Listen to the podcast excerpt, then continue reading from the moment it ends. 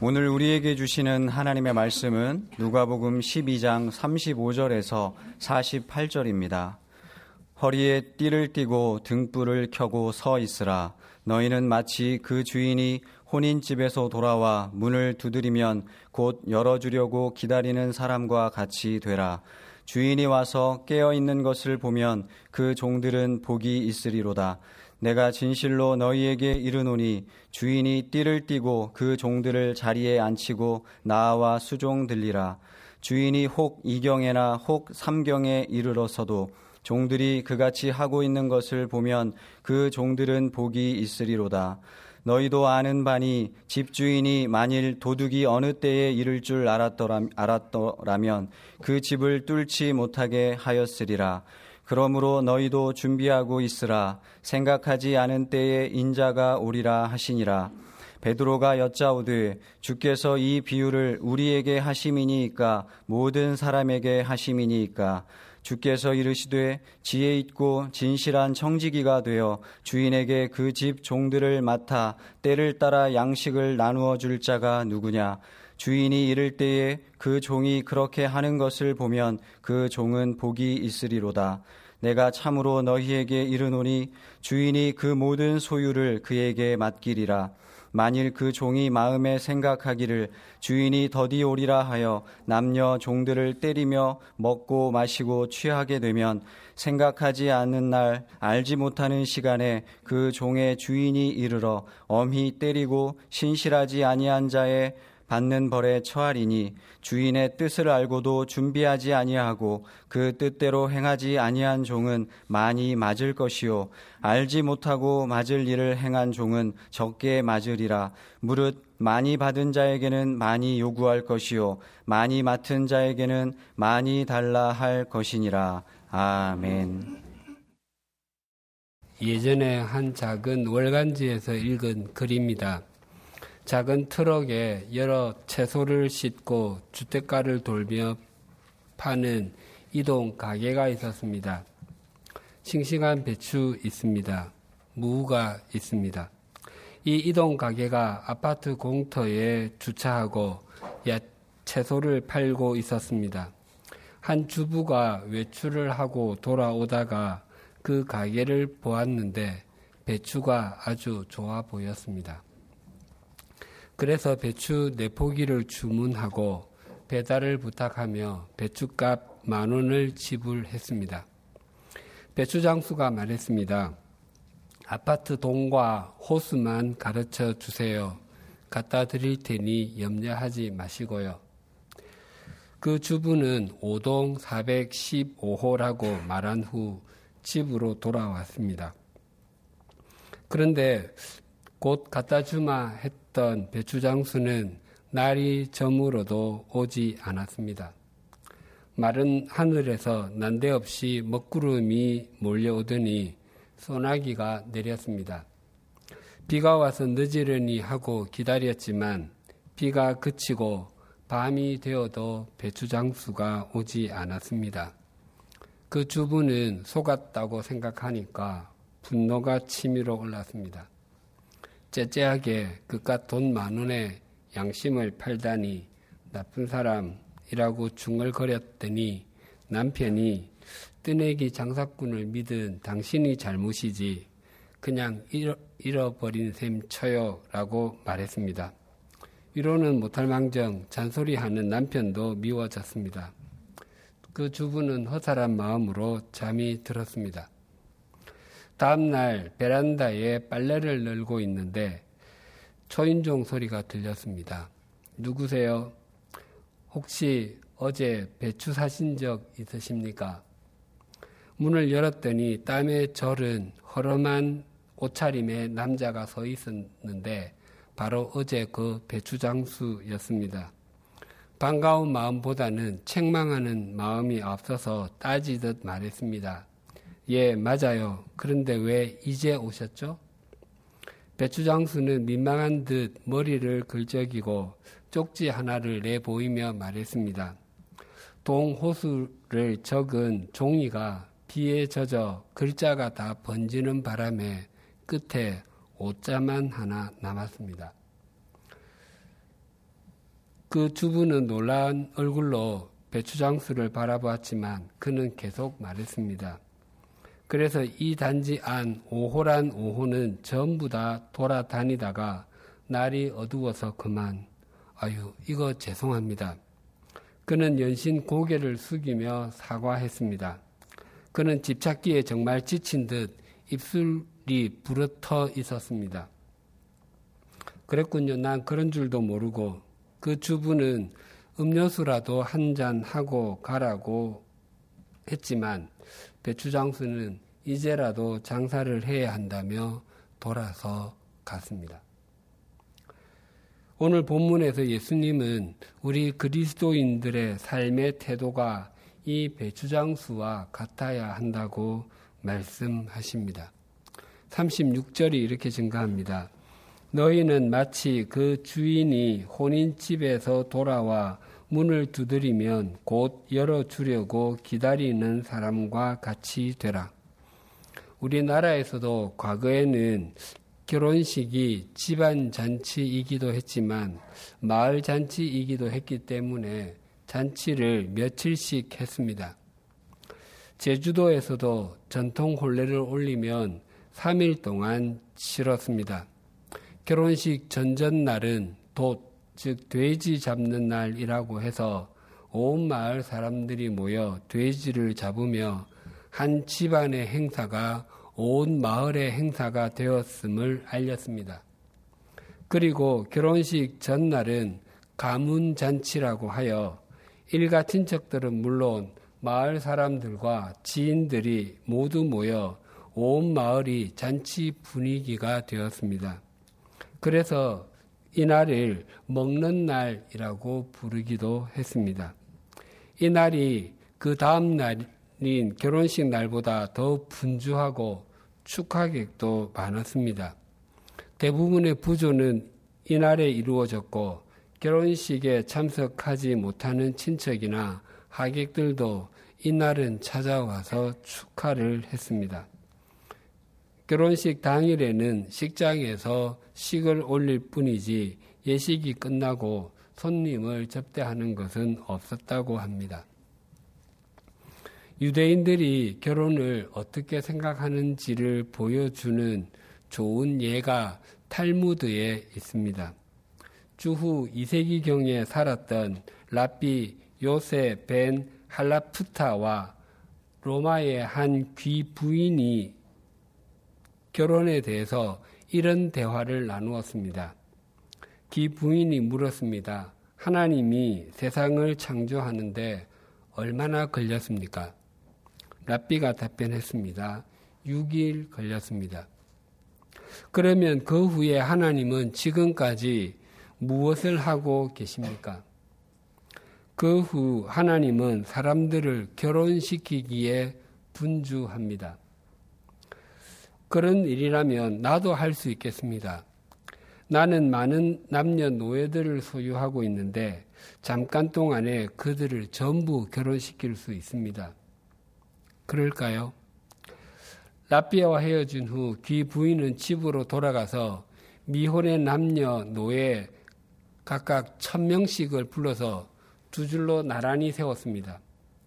그리고서는 오른쪽에 있는 사람과 왼쪽에 있는 사람이 결혼을 부부가 되게 하여 하룻밤에 천상을 결혼을 시켰습니다. 그런데 그 다음날 아침 노예 부부들에게서 원망의 소리가 가득했습니다. 어떤 사람은 머리가 깨져 있었고, 어떤 사람은 눈두덩이가 터져 있었습니다. 또 어떤 사람은 팔이 부러져 있었고, 또 어떤 사람은 다리가 부러져 있었습니다. 귀 부인이 도대체 무슨 일이냐고 물었더니 그들이 일제히 답하기를 당신이 맺어준 사람은 내가 원하는 사람이 아닙니다. 라고 답했습니다. 귀부인은 즉시 랍비를 찾아가서 당신이 옳았습니다. 라고 말했습니다. 랍비는 답변하기를 제대로 짝, 짝을 맺어주는 것은 겉으로는 쉬워 보여도 하나님은 이 일을 홍해를 가르는 일만큼이나 어렵게 생각하십니다. 라고 말했습니다. 유대인의, 유대인들의 전통에 따르면 결혼식은 신랑과 신부의 과거의 모든 죄가 용서되는 날이기 때문에 새로운 삶이 시작되는 날이었습니다. 그래서 신랑과 신부는 결혼식 전날 저녁부터 결혼식 당일 저녁까지 하루 동안 금식을 했습니다. 그리고 결혼식이 끝나는 동시에 신랑이 유리잔을 발로 밟아 깨뜨렸습니다. 이유는 탄산조각 난 유리잔은 복구가 불가능하듯이 그 결혼도 이제는 되물릴 수 없다는 것을 다짐하는 것이었습니다. 이처럼 유대인들은 결혼을 아주 중요하게 생각했기 때문에 그 잔치를 일주일씩 했습니다. 그래서 주인이 멀리 살고 있는 친척의 결혼식에 참석하기 위해서는 집을 오랫동안 비워야 했습니다. 또 가는 길이나 오는 길에 평소에 잘 만나지 못했던 친척이나 친구의 집을 들러서 며칠씩 묵고 오기도 했습니다. 물론 결혼식 중간에 돌아오는 경우도 있었습니다. 그래서 종들은 주인이 언제 돌아올지를 잘 몰랐습니다. 그래서 예수님께서는 주인이 언제 돌아오든지 간에 문을 두드리면 곧 문을 열어주는 사람이 하나님께서 기뻐하시는 사람이다라고 말씀하시는 것입니다. 그때의 주인이 어떻게 반응하는지를 37절이 이렇게 증가합니다. 주인이 와서 깨어 있는 것을 보면 그 종들은 복이 있으리로다. 내가 진실로 너희에게 이르노니 주인이 띠를 띠고 그 종들을 자리에 앉히고 나와 수종 들리라. 주인은 종, 즉 청지기가 집안을 잘 관리하고 있는 것을 보고 그 종들을 자리에 앉히고 주인이 서빙을 하며 최고의 대우를 할 것이라고 말씀하십니다. 이것은 천국에서 일어나게 될 일입니다. 우리가 천국에 가게 되면 주님께서는 우리 앞에 밥상을 준비하여 주시고 또 우리를 섬겨 주실 것입니다.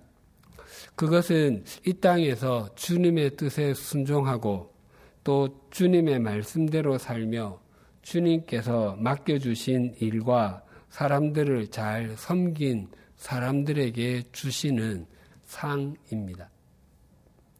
이러한 장면을 늘 꿈꾸었던 다윗이 이렇게 고백을 했습니다.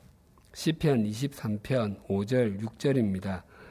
주께서 내 원수의 목전에서 내게 상을 차려 주시고 기름을 내 머리에 부으셨으니 내 잔이 넘치나이다. 내 평생의 선하심과 인자심이 반드시 나를 따르리니 내가 여호와의 집에 영원히 살리로다. 다윗은 일생 동안 도망을 많이 다녔습니다. 특히 자신의 장인이자 주군이었던 사울왕의 추격을 자주 받았습니다. 사울왕은 다윗을 잡기 위해서 이스라엘 전역에서 가려 뽑은 군사 3천 명을 데리고 다녔습니다.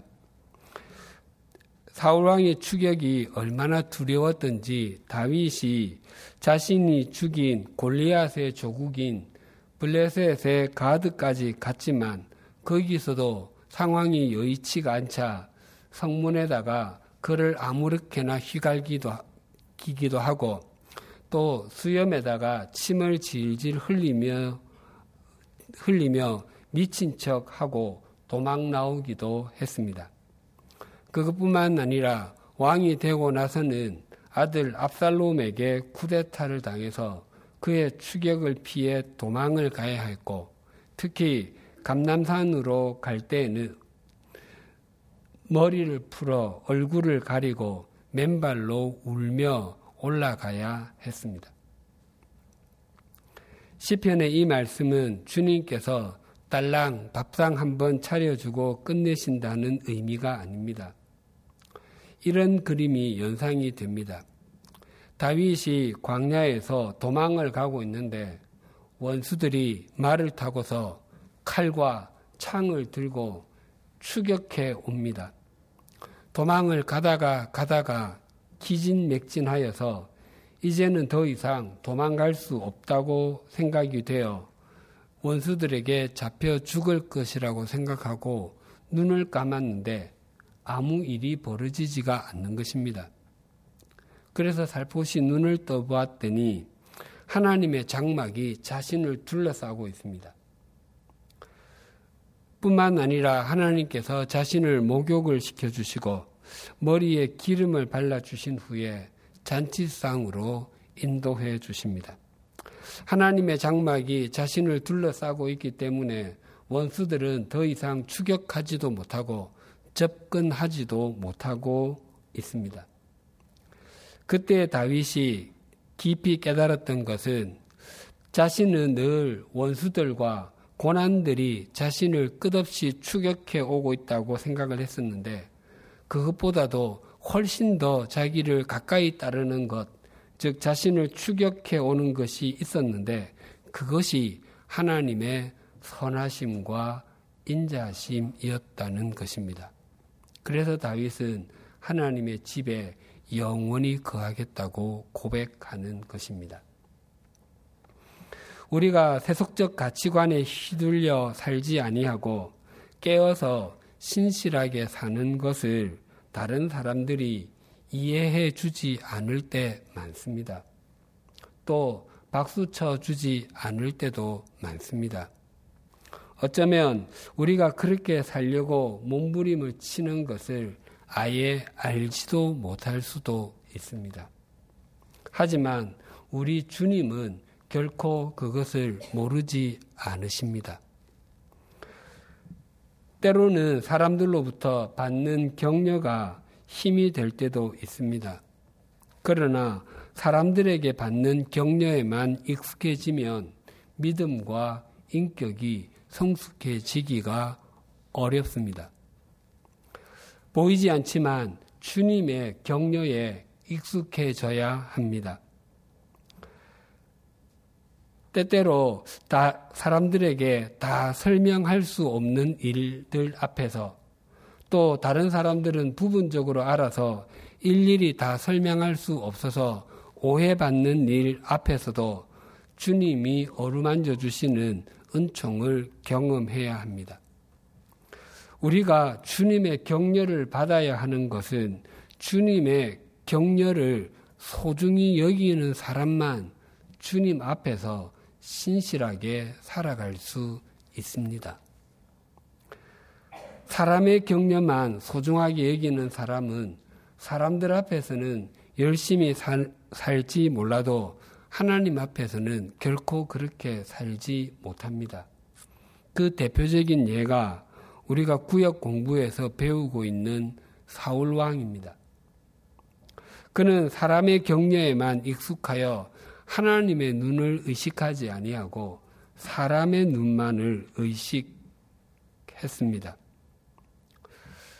하나님의 격려를 받는 사람들만이 진심으로 다른 사람들을 격려해 줄 수 있습니다. 38절이 이렇게 증가합니다. 주인이 혹 이경에나 혹 삼경에 이르러서도 종들이 그같이 하고 있는 것을 보면 그 종들은 복이 있으리로다. 지금이야 비행기나 기차가 기차의 출발과 도착 시각이 정확하고 또 자동차를 운전하더라도 예상 시간이라는 것이 있지만 고대에는 그렇지 못했습니다. 그래서 먼 지방에서 열리는 결혼 잔치에 참석하기 위해서 떠난 주인이 언제쯤 올지 예상은 할 수 있었을지라도 그날보다 먼저 올 수도 있었고 또 훨씬 더 뒤에 올 수도 있었습니다. 전통적으로 이스라엘 사람들은 밤을 세 등분하여서 사용하였고 로마 사람들은 네등분을 하여서 사용했는데 신약 시대에는 이스라엘은 로마의 지배를 받았기 때문에 주로 네등분한 시간 로마의 시간법을 사용했습니다. 즉 오후 6시부터 오후 9시까지 또 9시부터 자정까지 자정부터 오전 3시까지 오전 3시부터 6시까지 그렇게 그 사경으로 나누어서 사용을 했습니다. 혼인잔치에 갔던 주인이 2경, 즉 9시에서 12시 사이나 3경, 12시에서 새벽 3시 사이에 올 수 있다고 했을 때 만약 그 한 중간에 오게 된다면 자정에 오는 셈이 됩니다. 그때는 가장 피곤한 시간일, 시각일 뿐만 아니라 잠들어 있을 시간입니다. 만약 그때까지 종이 자신의 일을 성실히 감당하고 있다면 그 사람은 주인에게 칭찬을 들을 것이라고 말씀합니다. 예수님의 말씀은 39절과 40절에서 이렇게 이어집니다. 너희도 아는 바니 집 주인이 만일 도둑이 어느 때에 이를 줄 알았더라면 그 집을 뚫지 못하게 하였으리라. 그러므로 너희도 준비하고 있으라. 생각하지 않은 때에 인자가 오리라 하시니라. 본문에서 말하는 도둑은 공개적으로 또는 폭력을 동반해서 물건을 약탈해 가는 사람이 아니라 몰래 물건을 훔쳐가는 사람을 뜻하는 말입니다. 즉, 도둑을 맞게 되는 때가 주인이 잠이 들어 있을 때나 정신이 다른 일에 팔려 있을 때라는 것을 강조하는 것입니다. 그래서 그 도둑 맞는 이야기를 통해서 예기치 않은 때 다시 오시는 예수 그리스도를 말씀합니다. 만약 예수님께서 우리가 살아있을 때 재림을 하신다면 언제 오시면 좋으시겠습니까? 지금과, 지금과 같이 예배를 드리고 있을 때 오시면 좋으시겠죠. 제가 중고등학교 다닐 때에 들었던 말은 비 오는 수요일 밤이었습니다. 사람들이 수요일에 예배당에 잘 나오지 않는데 비까지 오면 더 핑계를 대고 집에 있으려고 할 것입니다. 아마 이 이야기는 목사님이 교인들을 수요일 저녁 집회에 잘 나오도록 독려하기 위해서 지어낸 것이 아닌가 생각됩니다. 그 다음에 예수님께서 언제 오실지에 대해서 들은 것은 담임 목사가 인도하지 않는 월요일 새벽 기도회였습니다. 그런데 요즘은 예수님께서 오시는 날이 아주 화창한 주일일 것이라고 말합니다. 이 새날의 공통점은 영적으로 깨어있기가 쉽지 않은 시간, 우리의 마음이 약해지는 시간입니다. 하지만 예수님께서 우리가 살아 있을 때 오신다고 하시더라도 우리가 경건하게 살지 않고 있을 때나 또 우리가 신실하게 살고 있지 않을 때를 골라서 오시는 분이 아니십니다. 만약 그러하신 분이시라면 우리가 죄인 되었을 때에 우리가 하나님과 원수 관계에 있을 때 우리를 대신해서 십자가에서 대신 죽어 주셨을 리가 없습니다. 예수님께서 이 땅에 다시 오실 때보다 우리가 이 땅에서 마지막 숨을 내어쉬고 주님 앞에 갈 때가 훨씬 더 먼저일 것입니다. 그런데 그 때는 아무도 알지 못한다는 것입니다. 어떤 사람에게는 그 마지막 숨이 충분히 예상이 되어서 그 사람 앞에서 나중에 하나님의 나라에서 다시 만나자고 작별 인사할 수도 있습니다. 그러나 어떤 사람들에게는 그 숨이 마지막일 것이라고 결코 생각하지 못했는데 마지막이 될 수도 있습니다. 그리고 그 마지막 숨을 내어 쉬는 장소도 침대 위일 수도 있지만 사고의 현장이 될 수도 있고 또 우리가 예상하지도 못했던 일상의 삶의 현장이 될 수도 있습니다. 우리는 그 장소와 그 때를 알지 못하기 때문에 항상 깨어 있어야 하고 항상 준비하고 있어야만 합니다. 그렇다면 우리가 어떻게 하는 것이 준비하는 삶을 사는 것이며 하나님의 부르심에 합당하게 사는 것이 되겠습니까? 그 해답을 35절이 이렇게 증가합니다. 허리에 띠를 띠고 등불을 켜고 서 있으라. 두 가지를 말씀하십니다. 첫째는 허리에 띠를 띠고 있으라고 하십니다. 허리에 띠를 띈다는 것은 일을 할 준비를 하는 것입니다. 당시의 옷은 지금 우리가 입는 옷과는 달라서 어깨에서부터 바닥에까지 이어지는 통옷이었습니다. 그 옷은 허리를 그 묶지 않으면 어슬렁거리며 다니기에는 괜찮았지만 빨리 걷거나 뛰기에는 아주 불편한 옷이었습니다.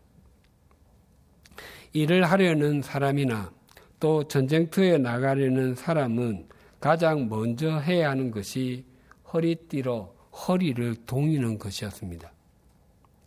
에베소서 6장에 보면 마귀의 괴계와 괴계를 능히 대적하기 위해서 하나님의 전신 갑주를 입으라고 하 는 명령을 내리시는데 그 중에 가장 먼저 나오는 것이 진리로 너희 허리띠를 띠라입니다. 또 이스라엘 자손들이 출애굽할 때에 하나님께서 그들에게 유월절 음식을 급히 먹으라고 말씀하시며 그 전에 해야 할 것이 허리에 띠를 띠고 발에 신을 신고 손에 지팡이를 잡으라는 것이었습니다. 그들이 출애굽할 때도 가장 먼저 해야 하는 것이 허리에 띠를 띠는 것이었습니다.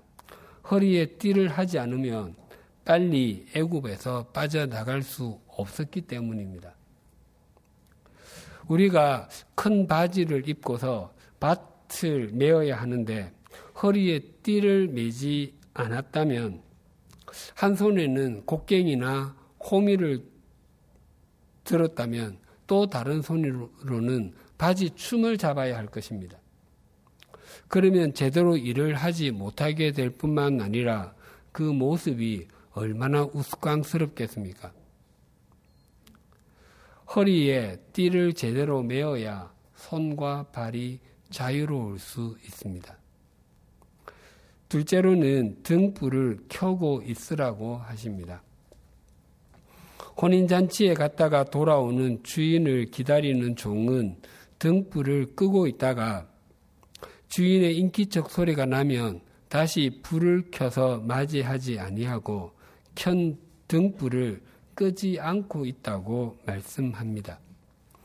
허리에 띠를 띠고 해서 허리에 띠가 메어진 상태를 강조합니다. 그리고 등불을 켜고 에서도 켜진 상태를 강조하는 말입니다. 그리고 등불을 켠 상태로 있다고 하는 것은 늦게까지 일을 한다는 의미입니다. 지금은 근로자들에게 근무 시간이 있습니다. 하지만 고대에는 더구나 종들에게는 근무 시간이 따로 있지 아니했습니다. 해가 뜨기 전부터 일어나서 해가 질 때까지 일을 했습니다. 그런데 주인의 일에 성실한 사람은 단지 시간이 지났다고 해서 일을 중단하는 것이 아니라 자신이 해야 할 일은 밤이 되어서도 감당한다는 의미입니다. 혹시 이 말씀으로 하나님께서는 일을 지나치게 하는 사람, 즉, 일벌레를 좋아하시는가 하고 오해하실지 모르겠습니다. 하지만 하나님께서는 본인이 죽도록 일만 할까봐 또 일하는 사람에게 죽도록 일을 시킬까봐 쉬도록 안식일 제도를 주셨습니다. 그것뿐만 아니라 하나님께서는 이스라엘 자손들에게 큰 명절 세 개 중에서 두 절기, 유월절이라고 불리우는 무교절과 수장절이라고 불리우는 초막절에는 일주일씩 쉬도록 명령하셨습니다. 등불을 켜고 있으라는 것은 일을 많이 하라는 것이 아니라 자기 책임을 다하라는 것입니다. 오늘은 가정주일입니다. 우리의 삶에서 허리띠를 가장 강하게 메어야 하고 등불을 가장 환하게 켜고 있어야 할 곳이 바로 우리의 가정입니다. 오늘날의 가정은 허리띠가 아주 느슨해져 있거나 아예 허리띠가 없고 등불의 빛은 희미하여 방안을 환하게 비추어 주지 못하고 있습니다. 이것은 비단 어제 오늘 시작된 일이 아닙니다.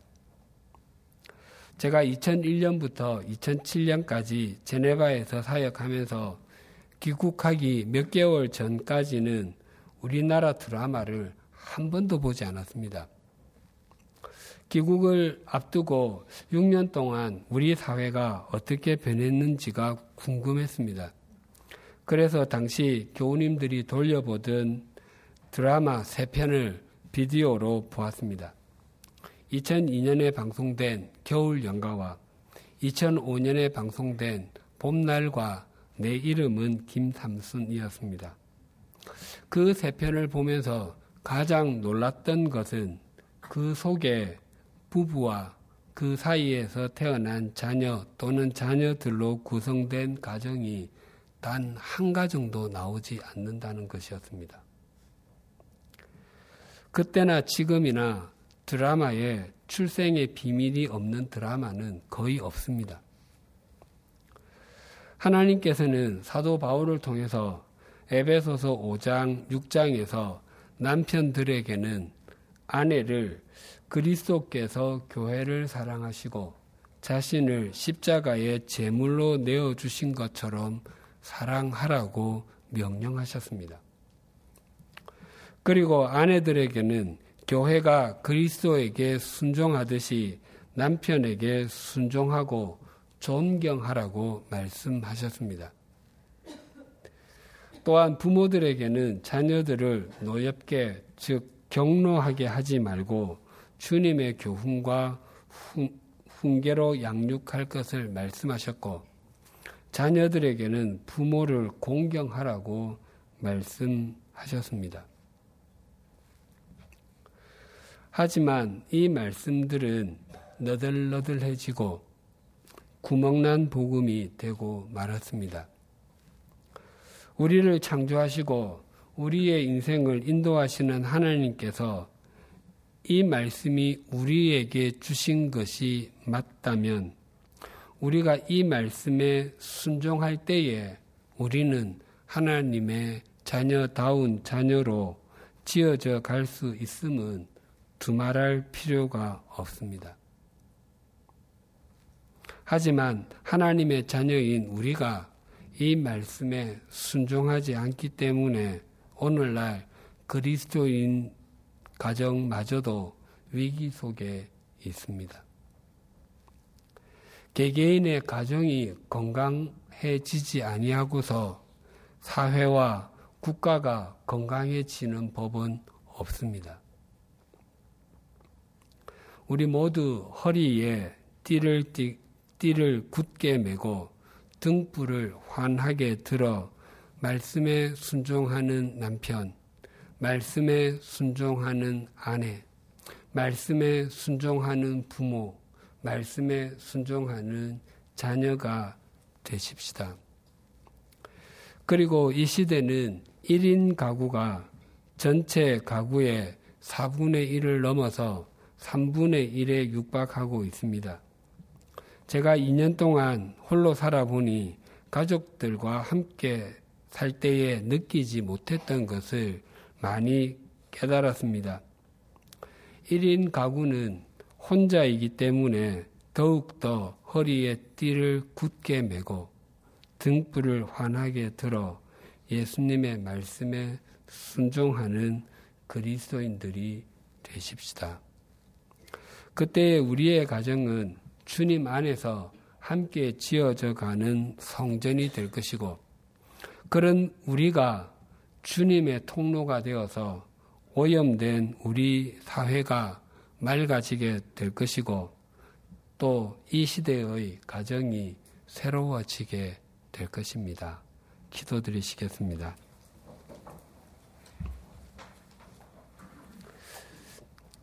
하나님 아버지, 오늘 말씀을 통해서 혼인잔치에 간 주인을 제대로 기다리는 종은 허리에 띠를 띠고 등불을 들고 있어야 함을 일깨워 주셔서 감사합니다. 우리가 어디에 있든지 그런 삶의 자세를 갖게 하여 주시옵소서. 무엇보다도 가정주의를 맞아 우리의 가정에서 허리에 띠를 띠는 삶과 등불을 드는 삶을 잘 살아낼 수 있도록 인도하여 주시옵소서. 오늘날 우리 사회에는 건강하지 못한 가정의 모습으로 얼룩져 있습니다. 인륜이 무너지고 일어나지 말아야 할 일들이 참 많이 일어나고 있습니다. 하나님, 남편과 아내가 서로 메어야 할 띠를 허리에 매게 하시고 들어야 할 등불을 들게 하셔서 서로가 사랑하며 존경하는 가정이 되게 하여 주시옵소서. 또한 부모와 자녀로서도 메어야 할 띠를 허리에 매게 하시고 들어야 할 등불을 들게 하심으로 건강한 가정을 세워가게 하여 주시옵소서. 특히 날로 늘어가는 1인 가구를 기억하여 주시옵소서. 1인 가구에서는 혼자 살아보지 아니하고는 이해받지 못할 일들이 있습니다. 그럴 때마다 주님의 위로와 격려가 넘치게 하여 주시옵소서. 혼자서도 영적으로, 인격적으로, 사회적으로 메어야 할 띠를 매게 하시고 들어야 할 등불을 들게 하여 주시옵소서. 또한 가정을 이룰 사람들에게는 하나님의 때에 하나님께서 예비하신 짝을 만나는 은총을 누리게 하여 주시옵소서. 또한 우리 사회에는 한부모 가정, 조선 가정, 다문화 가정 등 다양한 형태의 가정이 있습니다. 어떤 형태의 가정이든지 하나님의 신비한 손길과 하나님의 은총을 입는 가정이 되게 하여 주셔서 우리 사회가 건강해지게 하여 주시옵소서. 바라옵나니 허리에 띠를 띠고 등불을 들어 말씀에 순종하는 우리가 주님 안에서 함께 지어져 가므로 우리의 가정 속에서 작은 천국을 맛보게 하시고 우리를 통로로 하여 오염된 우리 사회가 더 맑아지게 하여 주시옵소서 예수님의 이름으로 기도드립니다. 아멘.